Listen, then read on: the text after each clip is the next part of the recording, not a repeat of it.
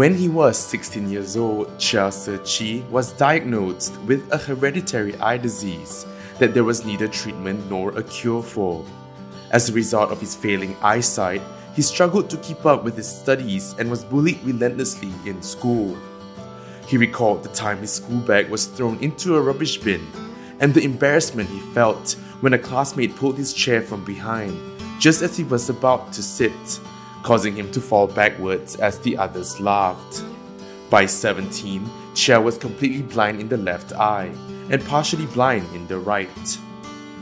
Hmm, the first time when I found out that I can't see, actually I was so disappointed and I was so upset. The rapid progression of his vision loss also meant that he could no longer participate in Taekwondo competitions, an activity he loved. He also struggled to land a job after completing his SPM.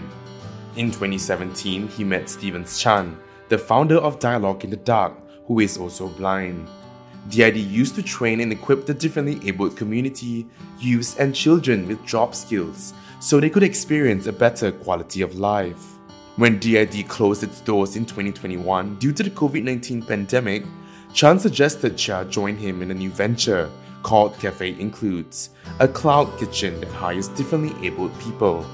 Cheah's stint with Cafe Includes was so inspiring that before long, he began to entertain dreams of his own that of opening a cafe and hiring other differently abled people. Another employee of the Cloud Kitchen is Go Ren Yong, who has Asperger's syndrome. He said he endured many challenges in his former workplace, including being treated unkindly by colleagues. Go said he enjoyed working at Cafe Includes because he could interact with others and learn how to work as a team. He said while he enjoyed earning his own money, he wanted to use his experience here to motivate other differently abled people who felt they had no purpose in life. I can do it so that the people, these very able people can do it too.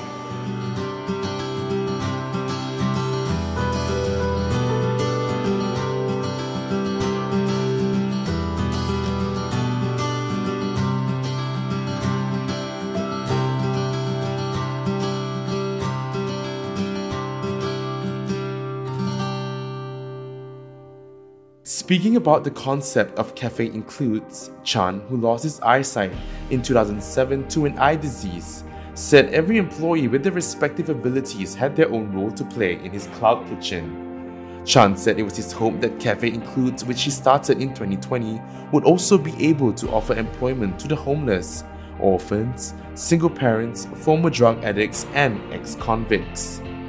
In the end, all this kitchen our plan is not to be owned by us, but actually by them as a team. That's our target, and we just leave it to them to operate, manage, and this is their business.